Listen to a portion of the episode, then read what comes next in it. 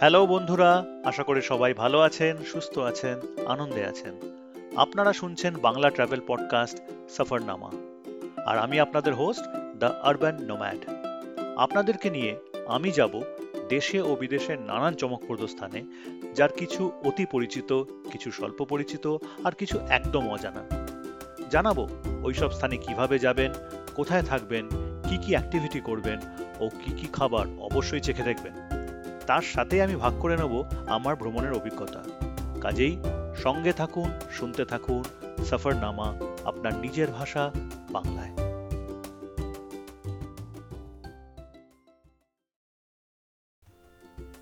আমাদের ওয়ানার ভ্রমণের দ্বিতীয় পর্বে আপনাদেরকে স্বাগত জানাই।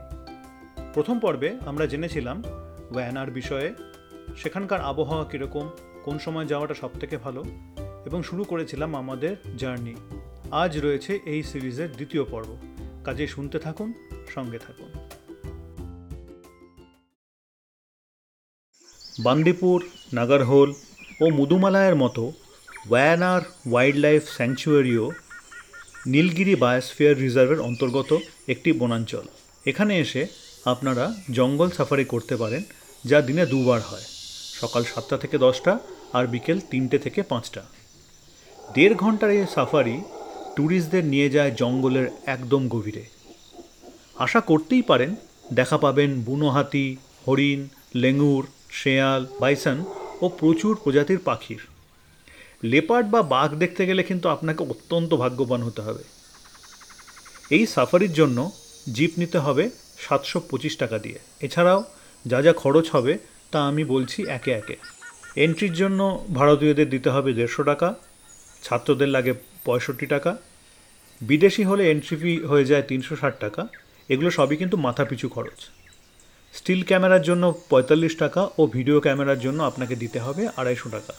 ভেতরে ঢোকার জন্য একটা ভেহিকেল এন্ট্রি ফি লাগে, যার জন্য ট্যুরিস্টদের দিতে হবে পঁচাশি টাকা পার ভেহিকেল একটি জিপে সাতজন অবধি সাফারি করতে পারেন। আপনারা যদি দুই বা তিনজনের গ্রুপে থাকেন, তবে বুকিং অফিসের সামনে দেখতে পারেন অন্য কোনো ছোট গ্রুপ যদি পাওয়া যায়, তাহলে টাকাটা কিন্তু আপনাদের মধ্যে শেয়ার হয়ে যাবে। এখনও অবধি এখানে বুকিং অফিসের জন্য অনলাইন কোনো বন্দোবস্ত নেই। আপনাদেরকে টিকিট বুক করতে হবে এর অ্যাডমিন অফিসের সামনে এসে। চেষ্টা করবেন সাফারি শুরু হওয়ার একটু আগে চলে আসতে, তা না হলে কিন্তু এখানে লাইন পড়তে পারে।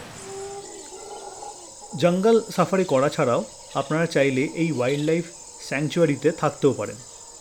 কীভাবে বুক করতে হবে, তার ডিটেলস পেয়ে যাবেন কেরালা ফরেস্ট ডিপার্টমেন্টের পরিচালিত website W W W dot Wayanad wildlife sanctuary dot কমে সাফারি শেষ হলে রওনা দিন আপনাদের হোটেলের উদ্দেশ্যে। যখন গাড়ি চা বাগানের মধ্যে দিয়ে আঁকা বাঁকা রাস্তা দিয়ে যাবে আর আস্তে আস্তে সন্ধ্যা নেমে আসতে শুরু করবে, তখন চতুর্দিক হয়ে উঠবে অপার্থিব সুন্দর। অ্যাকোমোডেশনে ফিরে এসে ফ্রেশ হয়ে ব্যালকানিতে শালমুড়ি দিয়ে চা কফি ও স্ন্যাক সহযোগে আড্ডায় বসে পড়ুন। সাথেই উপভোগ করুন পারিপার্শ্বিক পরিবেশ ও প্রকৃতি। যদিও আপনাদের সফর এখনও শেষ হয়নি, তবে ওয়ানারে আজ শেষ রাত। কাজেই খুব ভালো করে এনজয় করে নিন জায়গাটিকে।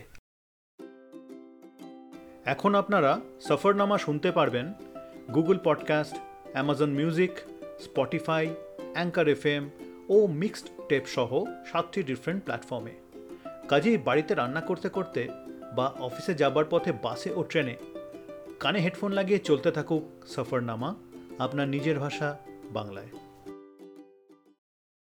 আজ ট্রিপের তৃতীয় ও শেষ দিন। ভালো মতো হোটেল থেকে ব্রেকফাস্ট ও প্যাকিং করে চেক আউট করে যান। যদি আপনাদের পরবর্তী গন্তব্যে যাওয়ার বা ট্রেন ও প্লেন ধরার তাড়া না থাকে তাহলে আমি সাজেস্ট করব কুরুভা আইল্যান্ড অবশ্যই ঘুরে দেখুন। প্রায় নশো পঞ্চাশ একর জায়গা জুড়ে কুরুভা দ্বীপ আসলে একটি ডেল্টা রিজেন, বাংলায় আমরা যাকে বলি বদ্বীপ।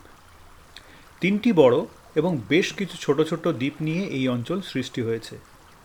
দ্বীপগুলিতে আছে প্রচুর বিরল ধরনের উদ্ভিদ এবং প্রাণী। রয়েছে পাখি, অকিড, ভেষজ গাছের নানান স্থানীয় প্রজাতি। কাঠের নৌকা নিয়ে যখন এই নদী পথ বেয়ে আপনি ভেতরের দিকে ক্রমশ এগিয়ে যাবেন আর দুদিক থেকে জঙ্গল ঘন হয়ে আসতে থাকবে, তার সাথে কিন্তু অনেকটা সুন্দরবনের মিল পাবে। তবে এর প্রাকৃতিক সৌন্দর্য কিন্তু অন্য কোনো জায়গার সঙ্গে তুলনা করা যায় না। এই দ্বীপটি কেবলমাত্র কেরালা পর্যটন বিভাগ দ্বারা পরিচালিত নৌকা দিয়ে যাওয়া যায়। কুরুভা আইল্যান্ড দেখার সবথেকে ভালো সময় হলো ডিসেম্বরের মাঝামাঝি থেকে এপ্রিলের শেষ। বর্ষাকালে এই জায়গাটি সম্পূর্ণভাবে বন্ধ থাকে জনসাধারণের জন্য। একটি বিখ্যাত অনলাইন পোর্টালের বিচারে এই কুরুভা আইল্যান্ড ওয়ানারের সেরা ট্যুরিস্ট ডেস্টিনেশনের আখ্যা পেয়েছে। কাজেই সুযোগ পেলে আপনাকে এখানে আসতেই হবে। এখানেই শেষ হলো আমাদের দুদিন তিন রাত্রির ওয়ানার ভ্রমণ। যদি এখানে আরও বেশি দিন থাকতে চান তবে বেশ কিছু অফবিট ডেস্টিনেশনের খোঁজ আমি প্রথমেই দিয়েছি, চাইলে সেগুলো অবশ্যই ঘুরে দেখতে পারেন। ভ্রমণসূচির পরে যে প্রশ্নটি অবধারিতভাবে আসবে, সেটা হলো কোথায় থাকবেন এবং কেমন খরচ হবে। ওয়ানার জেলায় মোটামুটিভাবে তিনটি বড় শহর আছে কালপেত্তা সুলতান বেথারি ও মানন্তওয়াড়ি আপনারা চাইলে এই শহরগুলির মধ্যে যে কোনো এক জায়গায় হোটেল বা রিসোর্ট বুক করতে পারেন। সাধারণভাবে ডাবল বেডরুমের জন্য খরচ হতে পারে দেড় থেকে আড়াই হাজার টাকা পার নাইট যদি স্টার হোটেলে থাকতে চান, তবে খরচ একটু বেশি হবে এবং বেশ কিছু ভালো রিসোর্ট আছে যেখানে থাকতে হলে আপনাকে প্রতি রাত্রে প্রায় আট থেকে দশ হাজার টাকা ভাড়া গুনতে হতে পারে। যদি বাজেট ট্রাভেলার হন, তাহলে কিন্তু এখানেই পেয়ে যাবেন আটশো থেকে দেড় হাজার টাকার ভেতরে ডবল বেডরুম অবশ্যই সেগুলো তুলনামূলকভাবে একটু সস্তা হোটেল হবে। এছাড়াও গোটা ওয়ানার জুড়ে আছে প্রচুর হোমস্টে। সেখানে স্থানীয় লোকেদের সঙ্গে থাকা যায়, তাদের সঙ্গে গল্প গুজব করা যায়, স্থানীয় খাবার খাওয়া যায়, যা হোটেলে সম্ভব হয় না। হোমস্টের আবার বিভিন্ন ক্যাটাগরি আছে। আপনারা মোটামুটিভাবে চার হাজার টাকা প্রতি রাত্রি থেকে সাত হাজার টাকা প্রতি রাত্রির মধ্যে ব্রেকফাস্ট ও ডিনার সহ ডাবল বেডরুম পেয়ে যাবেন। এই প্রসঙ্গে আমরা যেখানে ছিলাম, তার কথা বিশদে না বললেই নয়।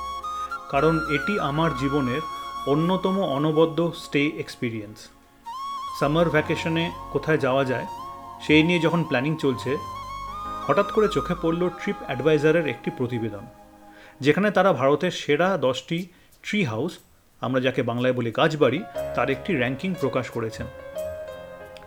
এবং তার মধ্যে প্রথম সারিতে আমরা নাম পেলাম অরণ্যকম হোমস্টের। বলে রাখা ভালো সমগ্র দক্ষিণ ভারতের মধ্যে এই অরণ্যকম হোমস্টে কিন্তু ওই লিস্টে জায়গা পেয়েছিল। এর বেশ কিছু ছবি দেখে মনে হলো এখানে থাকতেই হবে। কাজে আমাদের যাত্রার মুখ্য উদ্দেশ্য ছিল এই ট্রি হাউস আর এখানে যা অভূতপূর্ব অভিজ্ঞতা হয়েছে তা বলে বোঝানো যাবে না। শহর থেকে একটু দূরে, একদম পাহাড় এবং ঘন জঙ্গলের সীমানায়, একটি কফি ও স্পাইস প্ল্যান্টেশনের মধ্যে আছে এই অরণ্যকম হোমস্টে। এদের মূল বিল্ডিং থেকে আরও পাঁচশো মিটার দূরে এস্টেটের ভেতর দিয়ে প্রায় যেখানে জঙ্গল শুরু হচ্ছে, তার একদম কিনারায় এই ট্রি হাউসগুলি রয়েছে। যার একদিকে পাহাড়ের গায়ে লাগানো আর তিন দিক শূন্যে ভাসমান। কাঠের লগের ওপরে এমনভাবে দাঁড় করানো ট্রি হাউসগুলি দূর থেকে দেখলে আপনার মনে হবে, এবং সত্যিই যেন তাই, যে গোটা বাড়িটি পাহাড় থেকে ঝুলছে, এবং নিচে রয়েছে গভীর অরণ্য।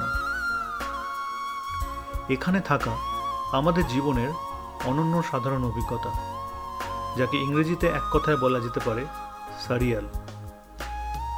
প্রথম দিনে চেকিং করার সময় আমাদের হাতে দিয়ে দেওয়া হয়েছিল একটি শক্তিশালী টর্চ এবং তার সাথে বিশদে বলে দেওয়া হয়েছিল এক গাদা ডুজ অ্যান্ড ডোনস যেমন সন্ধে নেমে গেলে রুমের সমস্ত জানালা বন্ধ করে দিতে হবে তা নাহলে জঙ্গল থেকে প্রচুর পরিমাণে পোকামাকড় ঢুকে পড়তে পারে। অন্ধকার হয়ে গেলে বাইরে বেরোনো ঠিক নয়। অন্ধকারে ব্যালকনিতে না বসাই ভালো, কারণ বন্য প্রাণী চলে আসতে পারে। মেন বিল্ডিংয়ে ডিনার হলে আসার জন্য ব্যবহার করা উচিত এই শক্তিশালী টর্চ। সাতটা থেকে আটটার মধ্যে এসে ডিনার খেয়ে ফিরে যেতে হবে নিজের রুমে। অন্ধকার নেমে গেলে এস্টেটের জঙ্গলের ভেতরে ঘোরাঘুরি না করাই ভালো, কারণ ওখানে বিভিন্ন রকমের বন্য প্রাণী বা হাতির আনাগোনা কিন্তু একেবারে অসম্ভব নয়। কোনো রকম চিৎকার, চেঁচামেচি লাউড মিউজিক বাজানো, মদ্যপান, ধূমপান একেবারে নিষিদ্ধ। সর্বশেষে আমাদের জানিয়ে দেওয়া হলো, মনে রাখবেন, আপনারা কিন্তু প্রকৃতির মধ্যে রয়েছেন। কাজেই প্রকৃতির ইচ্ছাই আপনাদের মেনে নিতে হবে। আপনারা যদি এই ধরনের ট্রাভেল স্টোরিজ ব্লগ ফরম্যাটে পড়তে চান, তবে চলে যান আমার website W W W dot the urban dot co dot ইনে এছাড়াও, আমি দেশে বিদেশে ঘুরে ট্রাভেল ভিডিও বানাই, যেগুলো আপনারা দেখতে পারেন ইউটিউবে দ্য আরবান নোম্যাড চ্যানেলে এই সমস্ত নিয়ম মেনেই আমরা কাটিয়েছিলাম ওখানে দুটি রাত এবং তার অভিজ্ঞতা এক কথায় অনবদ্য। প্রতিনিয়ত মনে হতো যেন পৃথিবীর আদিমতম রূপে আমরা ফিরে গেছি। যদিও রুমটি ছিল খুবই সুন্দর এবং অত্যন্ত রুচিসম্মতভাবে কাঠ, বাঁশ ও স্থানীয় নানা প্রাকৃতিক উপাদান দিয়ে নির্মিত। সঙ্গে অ্যাটাচ টয়লেট, এর সাথে রয়েছে রুমের লাগোয়া এল শেপের একটি দুদিক জোড়া বারান্দা। যার থেকে নিচে তাকালেই দেখা যায় গভীর খাদ আর সামনের গহীন অরণ্য। আমরা গোটা সকাল, বিকেল আর সন্ধ্যার অন্ধকার নেমে আসার আগে অবধি ব্যালকনিতে বসে দেখতাম ধীরে ধীরে কীভাবে আকাশের রং পাল্টে যায় এবং কমলার বিভিন্ন ছটা মেখে অন্ধকার নেমে আসে। হাজার হাজার পাখির ডাক আস্তে আস্তে কমে আসতো এবং বাড়তে থাকতো ঝিঝি পোখার কলরব। চতুর্দিকে বাতাসে আদিম অরণ্যের গন্ধ ছড়িয়ে পড়তো। কিংবা হতে পারে এটা হয়তো আমাদের শহুরে মনের কল্পনা। এই অনুভূতি কোনোভাবেই শব্দে প্রকাশ করা যায় না। রাত্রে ডিনার করতে যখন আমরা এস্টেট ও জঙ্গলের ঘন গাছপালার মধ্যে দিয়ে যেতাম, তখন যে গা ছমছম করতো না একেবারে তা বলতে পারব না। ডিনার করার পর আমরা ডাইনিং হলের সামনে ঘাসের উপর শুয়ে কিছুটা সময় আকাশের হাজার হাজার তারা গোনার চেষ্টা করতাম। কিন্তু ইচ্ছে থাকলেও খুব বেশিক্ষণ থাকার সময় ছিল না। কারণ আবার সেই জঙ্গলের মধ্যে দিয়েই ফিরতে হবে রুমে। আমাদের রুমে কোনো টিভি ছিল না, কিন্তু তাতেও কোনো অসুবিধা হয়নি। ঝিঝি পোকার ডাক শুনতে শুনতে প্রাকৃতিক নিস্তব্ধতায় কখন যেন ঘুমিয়ে পড়তাম, তা নিজেই জানি না।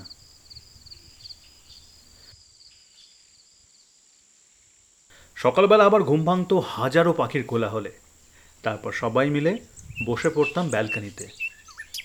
দেখতাম কীভাবে আকাশ নানান রঙের ছটায় আস্তে আস্তে ফর্সা হয়ে উঠেছে।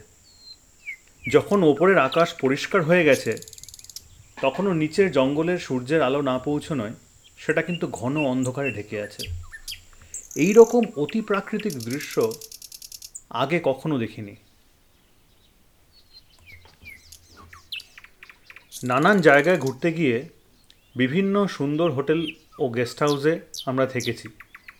কিন্তু আরান্নাকাম হোমস্টেতে থাকার অভিজ্ঞতা সত্যি অনবদ্য। তবে এই ভালো লাগা কিন্তু একান্তভাবে ব্যক্তিগত এবং মানসিকতার উপর নির্ভর করে। আপনি যদি প্রকৃতি প্রেমী হন বা নীরবতা পছন্দ করেন তবে এই জায়গায় কিন্তু আপনার ভালো লাগবে। যারা একটু কোলাহল পছন্দ করেন বা অ্যাক্টিভিটি করতে চান সন্ধেবেলা একটু টিভি দেখে কাটাতে চান সোজা কথায় যারা ঘুরতে গেলে কিছু শহুরে বিলাসিতা চান, তারা কিন্তু এখানে চূড়ান্ত রকমের বোর হবেন। এই আরণ্যকম হোমস্টের ওয়েবসাইট হচ্ছে ডাব্লু ডট ডট কম আপনারা যদি এটি বুক করতে চান, তবে এই ওয়েবসাইটে গিয়ে সমস্ত ডিটেলস পেয়ে যাবেন। তবে আবারও বলছি, এই জায়গাটি কিন্তু সবার জন্য নয়। বন্ধুরা, কেমন লাগছে সফরনামা? আমাকে ইমেল করে জানাতে পারেন email at the rate the urban dot co dot ইনে এছাড়াও আমার সঙ্গে যোগাযোগ করতে পারেন বিভিন্ন সোশ্যাল মিডিয়া প্ল্যাটফর্মে যার লিঙ্ক দেওয়া আছে এই পডকাস্টের home page O W W W dot the urban dot co dot ইনে কোথাও ঘুরতে গিয়ে যদি সেখানকার স্থানীয় খাবার চেখে না দেখেন, তাহলে আমার মতে ঘোরাটা কিন্তু অনেক অংশেই অপূর্ণ থেকে যায়। আপনারা যদি কেরালার যে কোনো প্রান্তে আসেন, তবে অবশ্যই এখানকার বিভিন্ন চমকপ্রদ খাবার একবার খেয়ে দেখতেই হবে। সাধারণভাবে দক্ষিণ ভারতের বাকি রাজ্যগুলোর থেকে কেরালাতে আমিষের প্রচলন বেশি দেখতে পাওয়া যায়। কাজেই ট্র্যাডিশনাল সাম্বার, রসম ও ভাত ছাড়াও যে সমস্ত খাবার পাওয়া উচিত, তা হলো বিভিন্ন রকম মাছের প্রিপারেশন প্রথমেই নাম করতে হবে ফিশ মৈলি। কোকোনাট মিল্ক ও তার সাথে বিভিন্ন রকম মশলা দিয়ে মাছের একটা গ্রেভি তৈরি করা হয়, যেটি খেতে খুবই সুস্বাদু হয়। এছাড়াও আপনারা অবশ্যই ট্রাই করতে পারেন কারিমিন পলিচাত্তু যেখানে মাছকে সারা রাত মশলার ভেতরে রেখে ম্যারিনেট করে কলা পাতায় মুড়ে রেখে পরের দিন সেটাকে ডিপ ফ্রাই করা হয়। খেতে কিন্তু দুর্দান্ত লাগে। ব্রেকফাস্টের জন্য কেরালার একটি অত্যন্ত জনপ্রিয় কম্বিনেশন হলো আপ্পাম আর চিকেন স্টিউ আপ্পাম অনেকটা প্লেন দোসার মতো, তবে এটি তৈরি হয় চালের গুঁড়ো দিয়ে। আর তার সাথেই থাকে ট্র্যাডিশনাল চিকেন স্টিউ আমরা চিত্তদার দোকানে বা কন্টিনেন্টাল স্টিউ বলতে যা বুঝি, তার থেকে কিন্তু এটা বেশ কিছুটা আলাদা। তৈরি হয় সমস্ত স্থানীয় মশলা দিয়ে এবং বেশ একটা ফ্লেভার প্যাকড আইটেম বলতে পারেন। এছাড়াও কেরালাতে বিভিন্ন রকমের বিরিয়ানি পাওয়া যায়। যার মধ্যে থেকে আমার ফেভারিট হলো মালাবার বিরিয়ানি।